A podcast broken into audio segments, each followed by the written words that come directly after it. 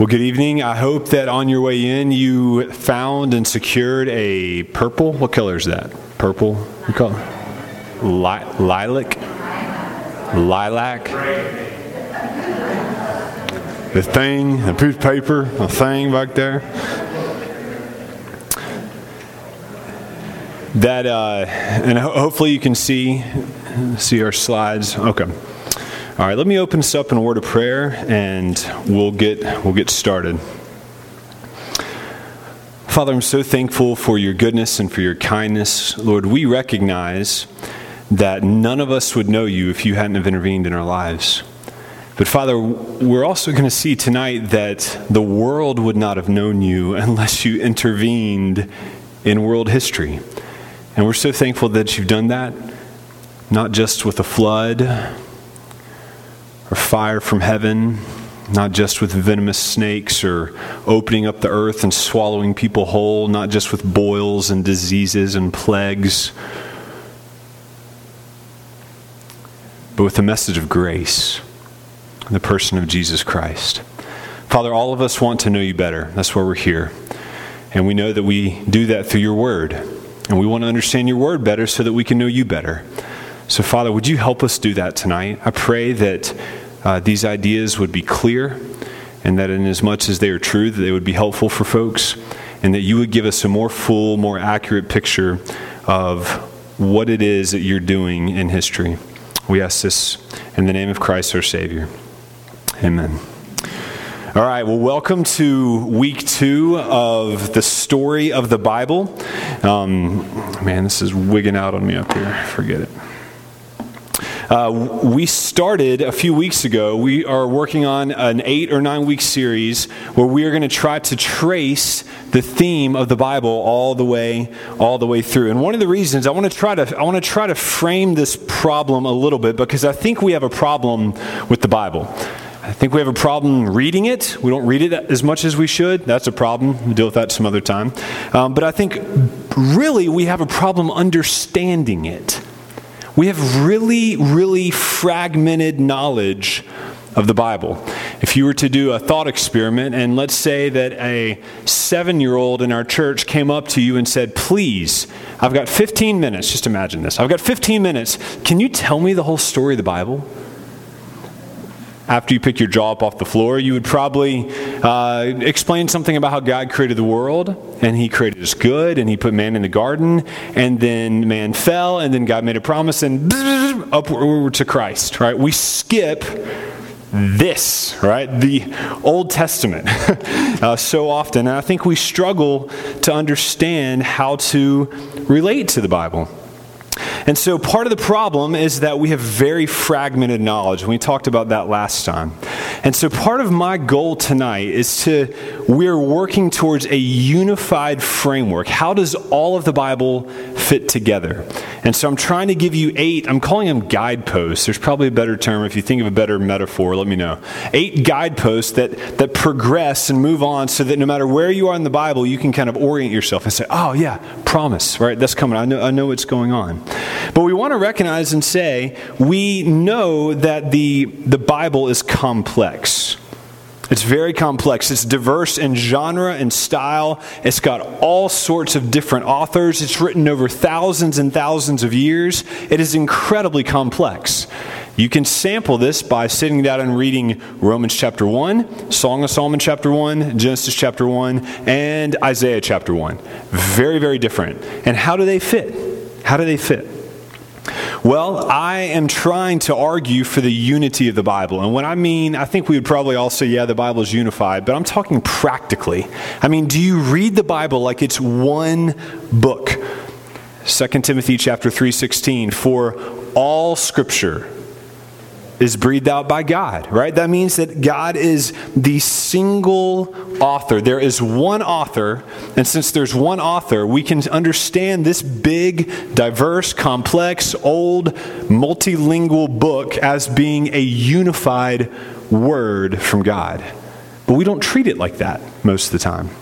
We treat it as being very fragmented sometimes it can be very hard to see how all the pieces fit together. Now, I'm not saying this, I'm not fussing at you. This is, I'm describing my problem with the Bible. I find the Bible, my knowledge of the Bible can be very fragmented. I'm trying to put it, I'm trying to put it all together. Perhaps you heard me read from Isaiah chapter 44 this morning. You're like, why is he talking about Cyrus? What does Cyrus have to do with this? Well, this, this kind of study helps us answer those questions. It can be difficult to put all the pieces together. An illustration for this is if you're trying to do, when I was in uh, uh elementary, young school, and when I had time, I like to do puzzles, right? My mom and I had a 2,000 piece puzzle. Anyone done a 2,000 piece puzzle? Right? Ha ha. I did a 2,000 piece puzzle and uh, it was terrible, right? So, we, and to look at this incredible thing, we, what did we do? We took the box that's got the answer and we set it up on the table at a prominent place. And what'd you do? Like you, you look at the pieces, you look at the box, you look at the pieces, you look at the box, right? That, that's what we that's what we do. The box, the picture on the box gives us a unified picture of the of the way it's supposed to look at the end. Then, when you need to, you can zoom in to understand the pieces. Another way to think about it is we could think of the Bible as being like a single, very detailed tapestry, right? Woven together with all sorts of pieces of thread. And you can look at it and you can study it and you can maybe figure out some of the pieces of, of what's going on. And that's, that's really interesting. And you can take your, your small group Bible says and you can dive in deep and spend, you know, six years in one chapter and do all that sort of stuff. And, and, and I like that. That's good. But it, isn't it more interesting if you have the context? and see how it all fits together, and then you begin to see how rich it is. You see, what we tend to do is we're like, ooh, a bird. I love birds. Let's talk about birds. And then we miss the details on the fountain, or miss the fact that there's a fountain there at all. I think this is, I think this tapestry is called Hunting Unicorns or something weird. We've got art history in here. It's uh, hunting unicorn. I don't know. Um, but the, the point is, is that when we get the whole picture, then we can understand and appreciate how it works. Now, I like the idea of tapestry. Perhaps you've heard, we've got some posters around the church that talk about the scarlet thread, like a red piece of thread. I, I love that metaphor. You can take a red piece of thread and take it all the way through the Bible, all the way through, from beginning to end, even the weird stuff. It is anticipating or explaining or celebrating or looking back on who? Jesus on the Christ. And so uh, it's, there's a common thread. And as we zoom out, we can start to pick up on the theme of this tapestry and see how all the pieces fit together. Now, everybody's like, yeah, I believe you. I got all this. Okay, but let's talk practically for a second. If if you and I really believe that the Bible is united, right? It's, it's, it's unified, and if we are going to be skilled in it, then we should be able to see how the pieces fit together. All right, this can be this can be real. Mark preached with an understanding of this this morning. I mean, it, it, can be very complicated. The whole book of Romans is built on the person of Abraham. So much of Hebrews is explaining the Sabbath. So much of Galatians is explaining circumcision. Was circumcision? I told somebody this week, I read three, I spent three hours reading about circumcision. They looked at me like, Huh? Well, I mean, because it's trying trying to fit how to see how it all fits together. There are themes that are developed, and so if we're going to be good students of the Bible, if we're going to study to show ourselves approved, then don't we need to understand how the pieces fit into the whole? But so often we have a really fragmented, piecemeal Bible knowledge, and I'm afraid, at least in my life, I find that that leaves me very impoverished when I'm trying to understand uh, God's Word. Okay? One way we see this, I think, is in the neglect of the Old Testament. I think we entirely, well, not entirely, but we largely misunderstand the role of the Old Testament. We treat it as if, except for Psalms, Psalms is great, except for the hard ones, right? We, we treat it as like, why, do, why does even, why, did, why didn't God, after Genesis 1, 2, and 3, just skip to Matthew 1, 1? Have you ever wondered that? Like, why do we have all of that stuff? Like, why, why was, I mean, why did God allow all that time to pass? Why do we have all that in the Bible? I mean, how do, how do we relate to this stuff? How do we make sense of it? Why do we have all these covenants and the genealogies? Anybody love genealogies in here? Not your genealogy. I'm talking about Ephraim's genealogy. I mean, the reason that we struggle with genealogies is because we don't understand the big picture. Just so you know. If you, if you read a genealogy, like, I have no idea what this is talking about. I'm reading First Chronicles 1 through 14 right now. It's 14 chapters of genealogies, right? The genealogies remind us that we don't understand the big picture so often, okay? Um, why do we learn about these feasts and the tabernacle and the weird prophecies? What about Daniel's 70 weeks and all this weird stuff? What's going on? Well, I want to make one pre- preliminary point tonight, and that is I want to encourage you to be thinking about the Bible as progressive revelation. Okay? When you think of progressive, think of unfolding, right? Like an unfolding of a map. We have this massive map, and, and it's, it's slowly opening up to us. And God's got, He can see the whole thing, but over time, throughout history, He's unfolding another page, and we're being able to see another picture of it. I'll go through this part a little bit, a little bit quicker. But let me explain what this means. If this seems, if some of this seems kind of uh, academic, just, just bear with me for a second. But let's think about this. Revelation involves a historical progression. What that means is God did not reveal himself all at once, He's revealing himself over time. Okay? There's a lot of implications for us there. Um, one of those, think about Hebrews chapter 1. Long ago, at many times and in many ways, God spoke to our, spoke to our fathers by the prophets. But in these last days, He has spoken to us by who? His son. God spoke differently to the fathers, and in the last days, he speaks in a different way. Do you see? And there's a different amount of information that has uh, been, been given. So we need to understand that is a historical progression. So often we plop into some Old Testament book and we read it as if it's just right in the middle of our own context right? So we got to be careful. I'll give examples later. Uh, Revelation is in historical progression. So what that means is, as it's unfolding, it's not complete, right? If we have a 36 fold map and you open up three folds, do you have accurate knowledge about the map? Yes, right? It's just fragmented, right? If you open another fold on the map, you've got five now, right? You have more, but you have more than three, but you still don't have 36, right? That, that's, how, that's how the Bible works. And we don't, even, we don't have it all yet, folks. This is why Revelation is very mysterious to us because God hasn't revealed it all to us yet. Okay? He's revealed enough, but He certainly hasn't revealed all. Okay? Um, so there are places, if I can say this reverently, where we have to recognize the storyline is underdeveloped. Think about Ephesians chapter 3. Do I have this up here? This is a great way to illustrate this. Uh, he says, The mystery was made, this is Paul saying, the mystery was made known to me by revelation. Okay, that word mystery is important. As I've written briefly. When you read this, you can perceive my insight into the mystery of Christ. Now look what he says, which was not made known to the sons of men in other generations.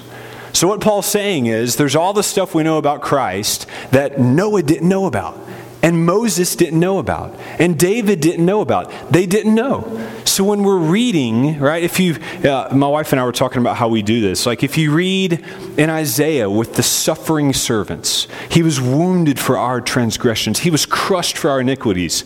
We rightly think about Jesus, right? But we can completely forget what's actually going on there in Isaiah.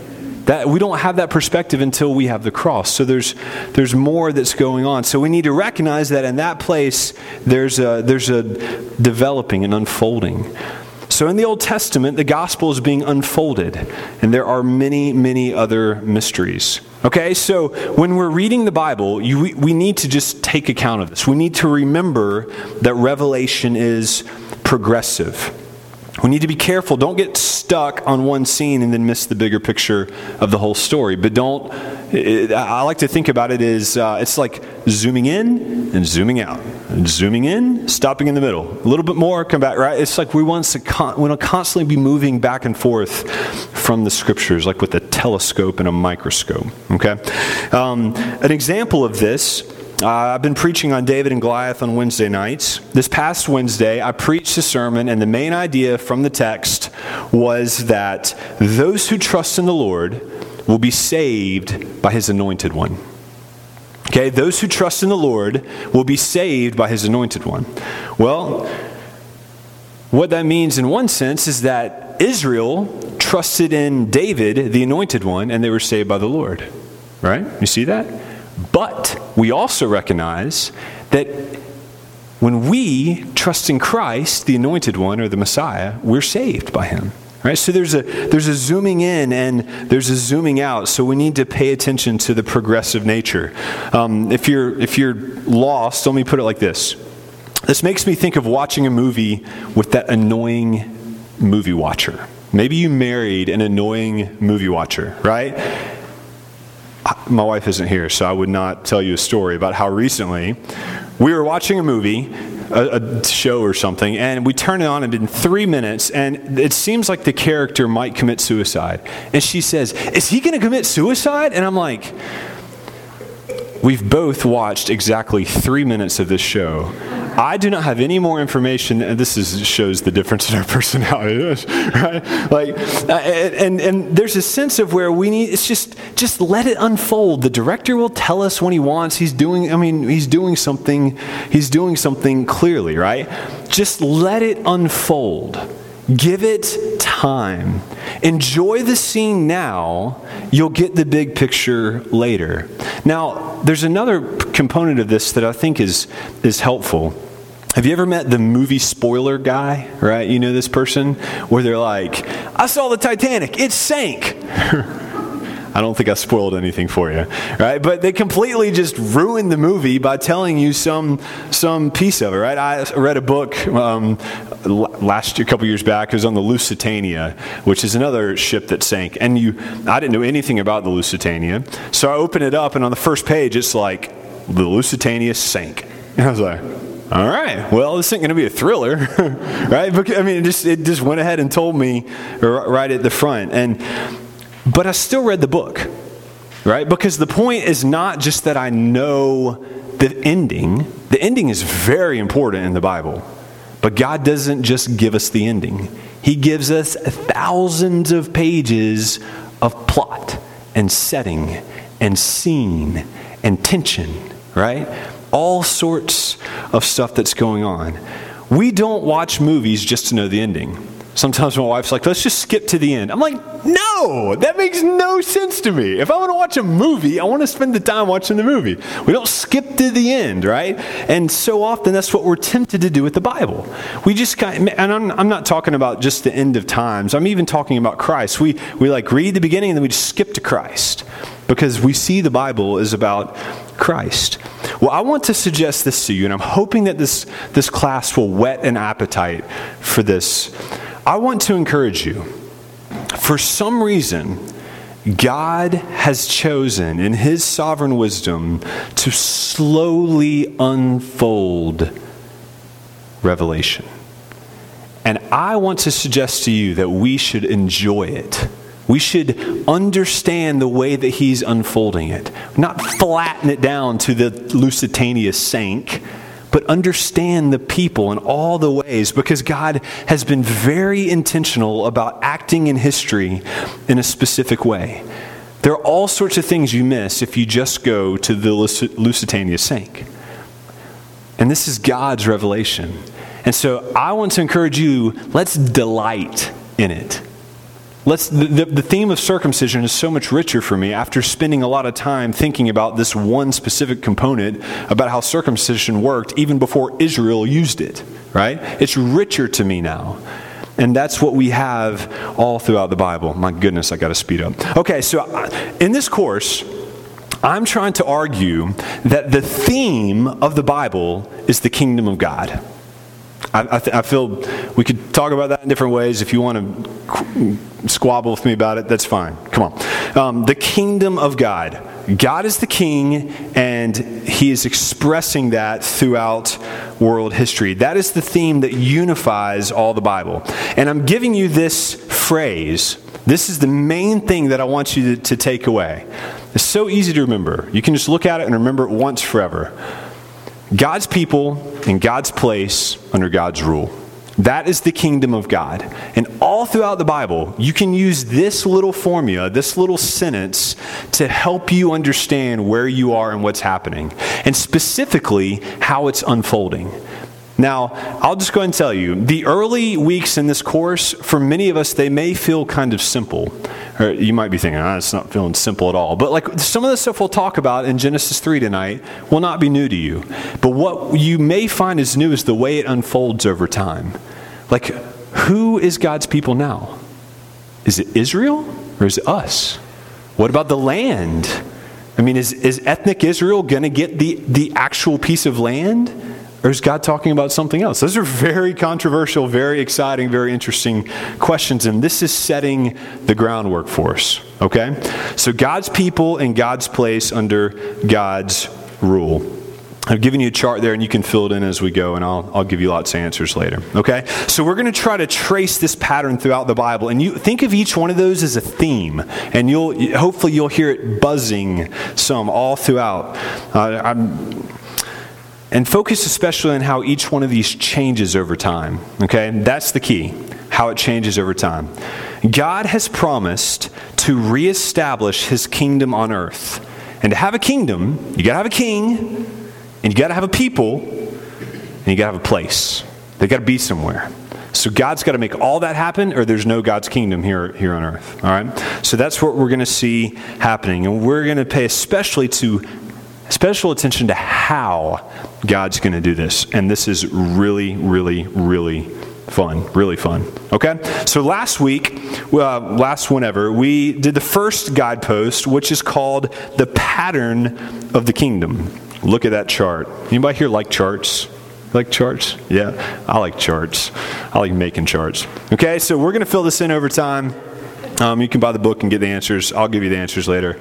Hey, uh, all the answers are on the website if you've ever found our website. Um, so you can go down download it there too. But I'll give it to you. So in the first stage, we see the pattern of the kingdom. All right? So in the first stage, who is God's people? Adam and Eve, who are God's people, right? Adam and Eve are God's people, and they are in God's place the garden and they are under God's rule. God's speaking to them. You shall eat. He gives them. He speaks in all sorts of ways. He gives them all sorts of things to do. Eden is important because it shows us the pattern of the kingdom. It is the original, it is the original prototype. It's what the kingdom, it's what God wants uh, his kingdom to look like. We see God's people living in his place, the garden, under his rules. They submit to his word. Now, here's an important thing to notice to live under God's rule is to be very, very happy. I, it's one of the greatest discoveries of my life is that the Christian life is not a whole bunch of Nathan, you can't do this, but it's a my goodness, you get to enjoy this. The Christian life is a happy, happy life when you submit to God's rule. When you submit to God's rule, you enjoy His blessing and you enjoy His provision. When you do not submit to God's rule, you do not enjoy God's blessing and His provision. Submitting to God's rule is the best way to live. God's rule and His blessing are always connected. Now, this changes in some very interesting ways throughout history. Because how in the world does God deal with the people who never submit to His rule? Israel never did it. So, what's God going to do, right? It's exciting. So, God's original creation shows us that the model of His kingdom is this is how it was meant to be.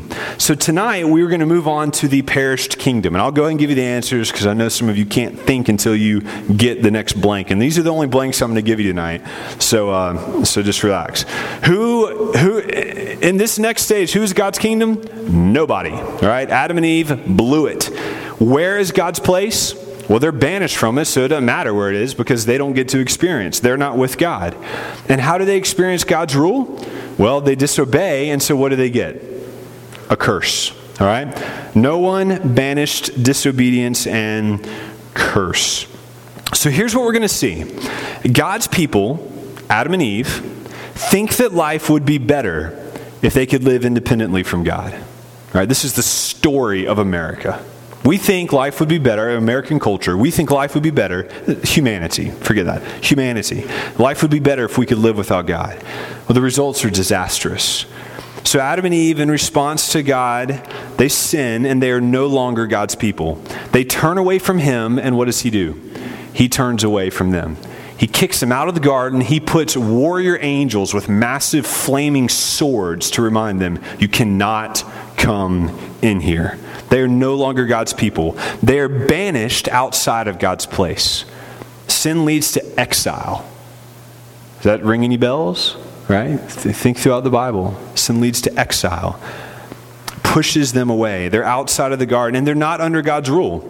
So they don't enjoy God's blessing. And so what do they experience? The curse. But in love, we're going to see that God promises to restore a kingdom for them. So that's the overview of what we're doing. So let's kind of let's break that down. Here's another way to put it. right? Nothing goes bad.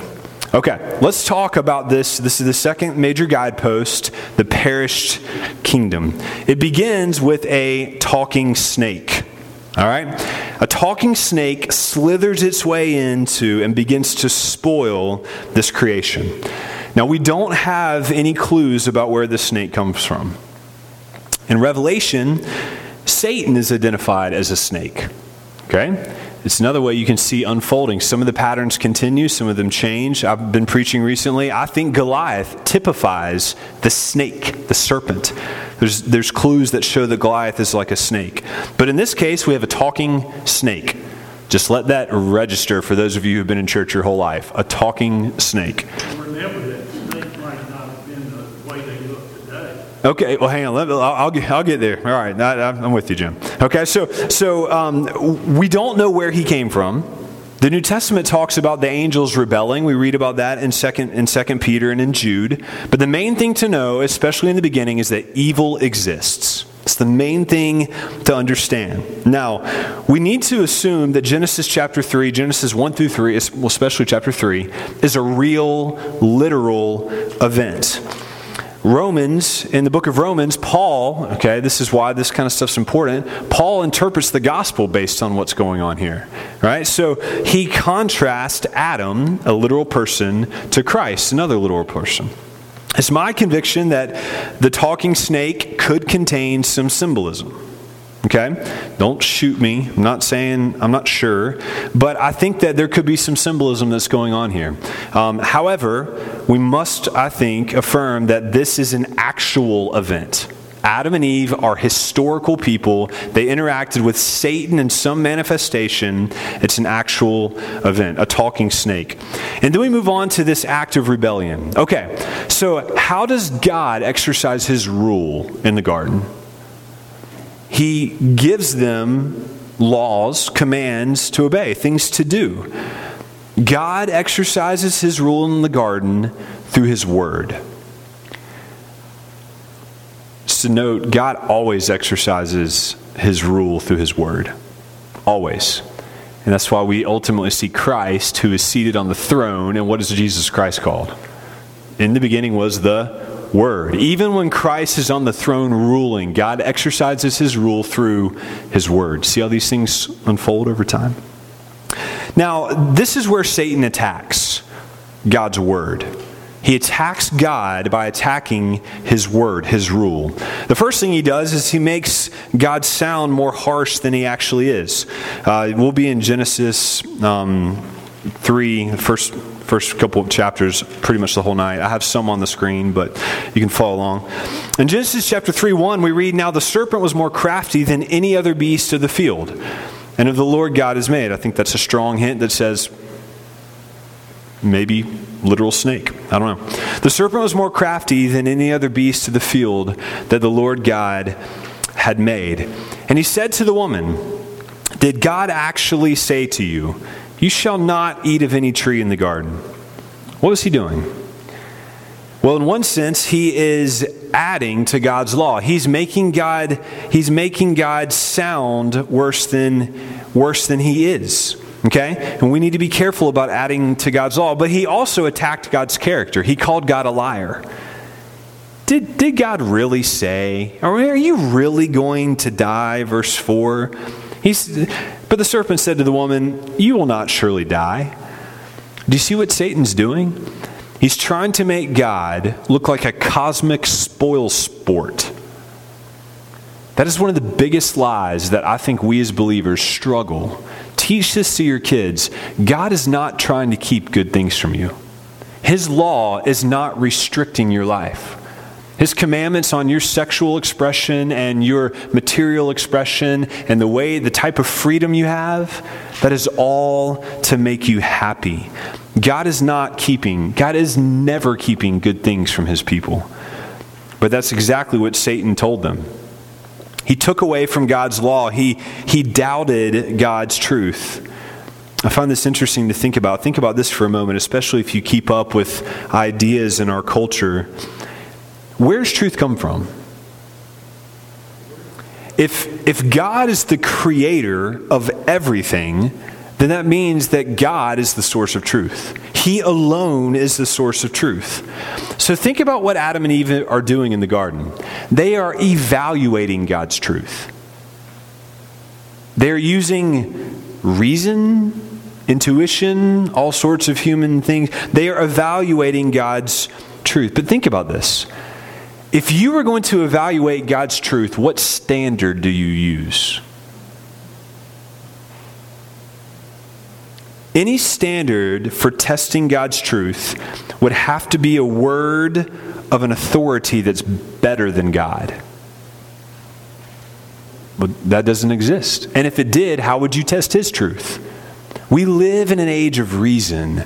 You hear so many people say, I only believe what science can prove to me. When they get their story straight, let me know. They keep changing and adding and changing their mind, right? Any standard of truth other than God is lesser, okay? Now, think about it. Why was eating the fruit so evil? Have you wondered about this? Maybe your kids have asked you this question. Well, the most basic answer is God told them not to. That's all we need to know at first. God's rule is exercised through His Word. Okay? And so when you disobey, when they disobeyed God, they opposed his rule. God did not want them to have the knowledge of good and evil. Have you ever wondered about that phrase, the knowledge of good and evil? That's it's a tricky it's a tricky thing to interpret. I think that this is this means more than simply knowing right and wrong. I think it's I think it's more than that. I think on one sense we could think about it as deciding what is right or wrong. The knowledge of good and evil is that we are we are deciding we think what is right and wrong. They were trying to be lawmakers. They were made to be law keepers. They tried to be law makers and in turn they became law breakers, right? If we want to be law makers, or that's the nature of our sin. We want to be law makers, and that has been the nature of man ever since the beginning.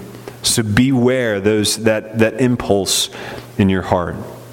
I think one of the most tragic effects of Adam and Eve knowing good and evil is that, think about this, bear with me for a moment on this, is that God is no longer regarded as the self evident creator. Think about our culture. Think about how we as a culture make decisions and on what we decide is true and what information we trust. God has been removed as being self evident creator. His word is no longer accepted as a self evident truth, but it's reduced just to the status of another creature. We as a nation have been founded on an idea that there are self evident truths. But we as a nation don't like anything that claims to be truth. We have challenged, humanity has challenged God and have taken away his right of deciding what is truth. God and his word are now lesser authorities that submit to man. Do you see how this works? Every time we sin, this is the dynamic that's happening, okay? An act of rebellion. But we also see a judgment.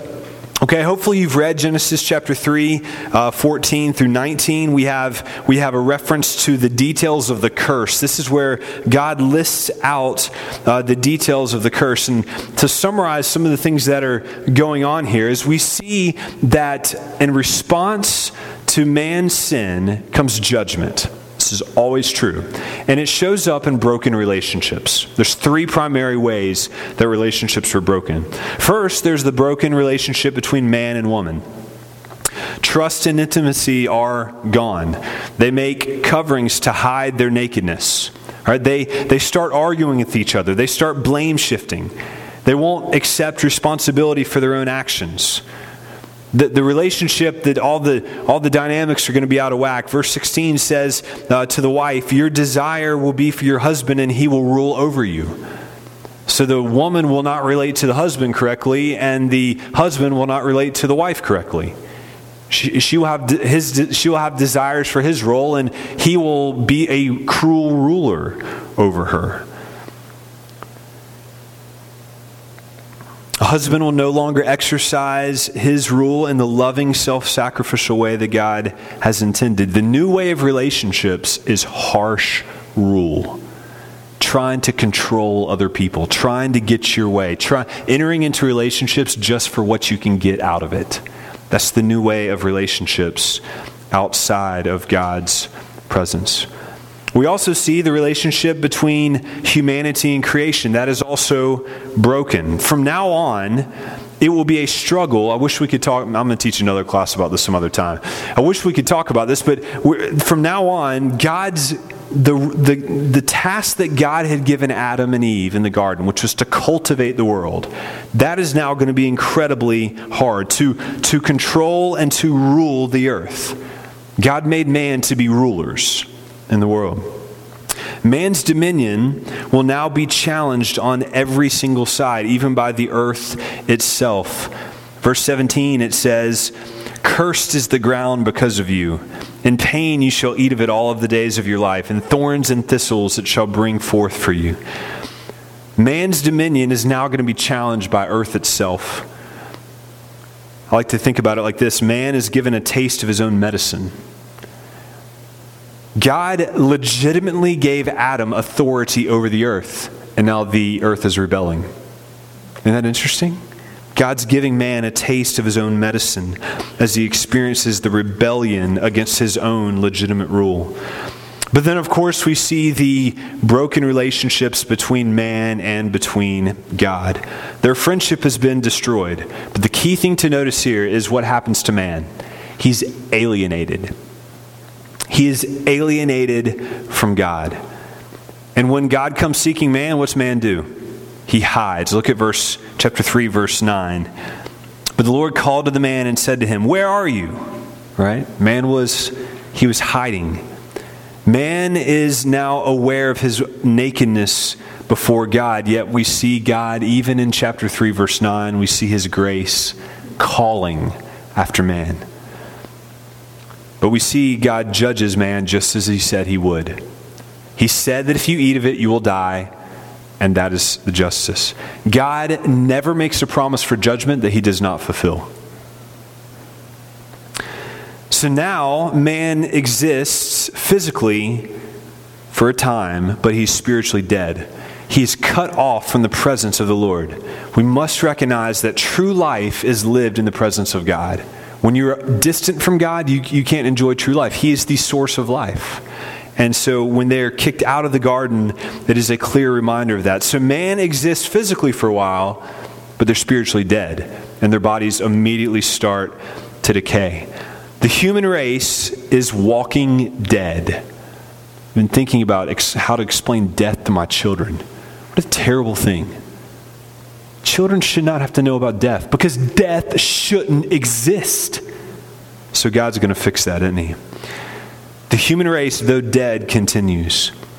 But in Genesis 3:15, we get this glimmer of hope which will develop more. Look down at 3:15. I want to make sure this is one of the most important verses in all the Bible. Where God is speaking to the serpent, he says, "I will put enmity between you and the woman, between your offspring and her offspring." And then here come the precious words, and he shall bruise your head, and you shall bruise his heel. But more on this later. Then we see the spread of sin and death. We're going to finally pick up the pace a little bit. Genesis chapter 4 through 11 is charting the way that death and sin spread, but it's also charting God's response and judgment. In chapter 4, we read about Cain and Abel. Just think about this.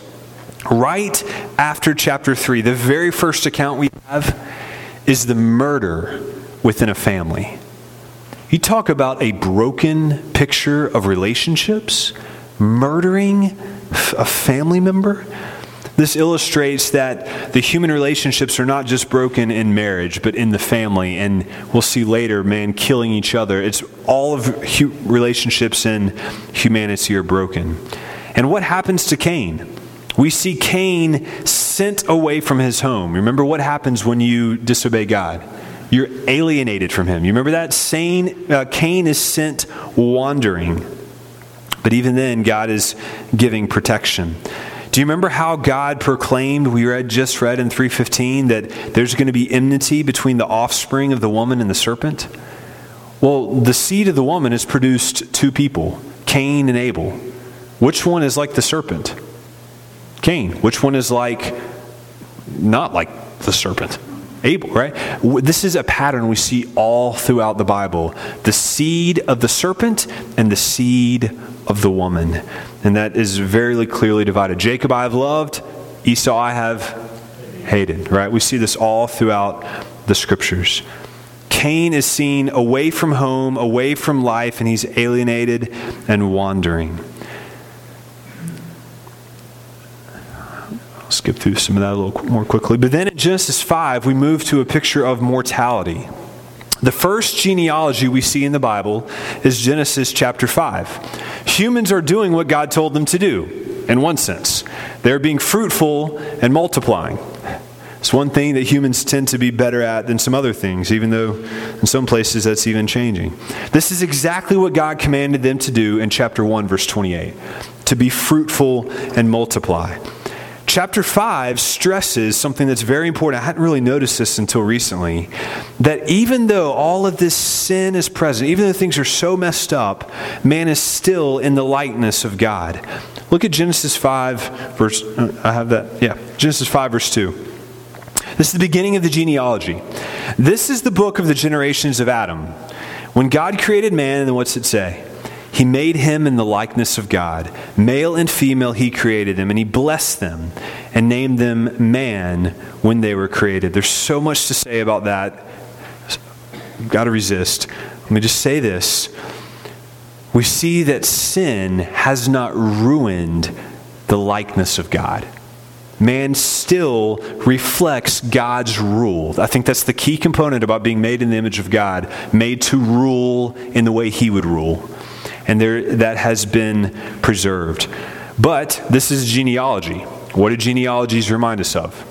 A lot of dying going on, a lot of dying in Genesis. That's what it reminds us. And, and you know, even though the first humans lived for a really long time, some of them lived for a really long time, they still died. Whether you live to be 972, how old was 900 and whatever, or whether you live to be nine, man still dies. So we have the harsh reality of death. Genesis chapter 6, verse 3 The Spirit, then the Lord said, My spirit shall not abide in man forever, for he's flesh, and his days shall be a 120 years. Death is the harsh reality separated from God and his perished kingdom. Okay, then we move on to the flood, right? Who got to go see the ark creation exhibit thing recently. Okay, great. Um, I haven't been. I've seen it from the highway. It's huge. Uh, but but with that picture in your mind, let's let's make sure we get the the main point of the flood story. The main point is not like how big the boat was or how how in the world did Moses or how in the world did Noah feed them and build it and all that. Those are interesting things and we can think about them and talk about them, but let's not let's not miss the main point. After several generations, it's clear that sin is still thriving. And this grieves the Lord. Look at 6 5. The Lord saw that the wickedness of man was great in the earth, and that every intention of the thoughts of his heart was only evil continually. Okay, so remember, God's purpose is to plant a kingdom in the world where his people would reflect his image and rule like him. And this is the complete opposite. Every intention of his heart is evil. And the Bible says the Lord regretted the creation of man. And he moved towards judgment. The flood is his judgment. Now let's think about the flood for let's think about it for just a moment. The flood is the uncreating of the world. It is the opposite of Genesis 1. It is the decreating. Think, think, about, think about it. If you, want if you want more on this, come talk to me or just read Genesis 6 all the way up through chapter 9. We see some of these things. Um, j- just to give you little tidbits, think about what happened on the first and the second day. God separated the land and the water. Well, what's the flood? the land and the water aren't separated, separated anymore, right? It's the, it's the undoing. The creation has returned to day one chaos. That's what's, that's what's happening. Once again, you remember, you remember Genesis 1 2? I'll just read it. The Spirit of God was hovering over the face of the waters, and then earlier in the face of the deep. And yet here we are again. The world is covered in water. I don't have time to talk about this. This, this is blowing my mind in these days. But um, the covenant, God makes a covenant with Noah and what God tells Noah to do is do what Adam failed to do. Read Genesis 9 and see how much God's commands to Noah are the same thing that God commanded Adam to do, right? I can't help it. Here's a few.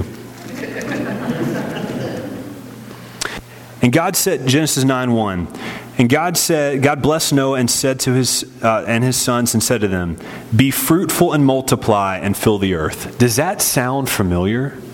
What else does he say? He says, The fear of you and the dread of you shall be on every beast of the earth. Did God not tell them that he was going to make have, have dominion over the beasts of the earth?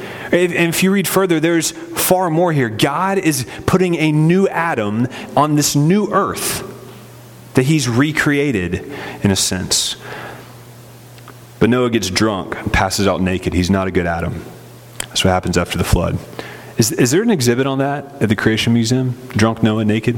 No? I haven't seen. You see it? I bet it would attract a lot of people. Yeah.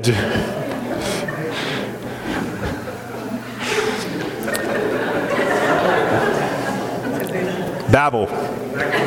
Genesis, Genesis 11, okay? So, so God preserved one family through the flood, one family to continue human history. And he, and he preserved the animals, but what happened? Nothing preserved the, uh, what's the word? Nothing survived the flood except for what was on the boat. The problem was, is there was sin on the boat. Sin per, was, sin survived the flood. The very core of sin is to rule ourselves. It's the desire to exalt self over God, to create our own kingdom independent of God. So now we come to the Tower of Babel. Think about what the Tower of Babel is it is the desire to rule ourselves, to create our own kingdom, right? Babel is a vivid picture of that sinful desire, and God does not ignore it. And so he frustrates the empire building by doing what? What's he do? He, yeah, he scatters. Do you remember what happens when you sin? You're alienated. There's a scattering, and it's not just alienated from God, we're alienated from each other. Even more. That's why you can't even understand some people, right? Sin alienates man. So just like Cain, sin ends in disunity. I can't wait to show you this in the New Testament. And so now we see humans are divided from God. They're divided from their spouses. They're divided from their children. And Now they're divided from their neighbors. Everything's a mess. And not only that, but animals are after them too. And the earth is trying to eat them, right? It swallows them up. And there's plagues. Things are going very, very bad in the perished kingdom. So we've seen the pattern of God's kingdom in creation. This is how it's supposed to be. And by the way, this is how it's going to end up being. But it's been radically damaged. It's been destroyed by sin. Humans no longer live in God's place. We have been, uh, in, in, in this stage, banished from the garden outside of God's place.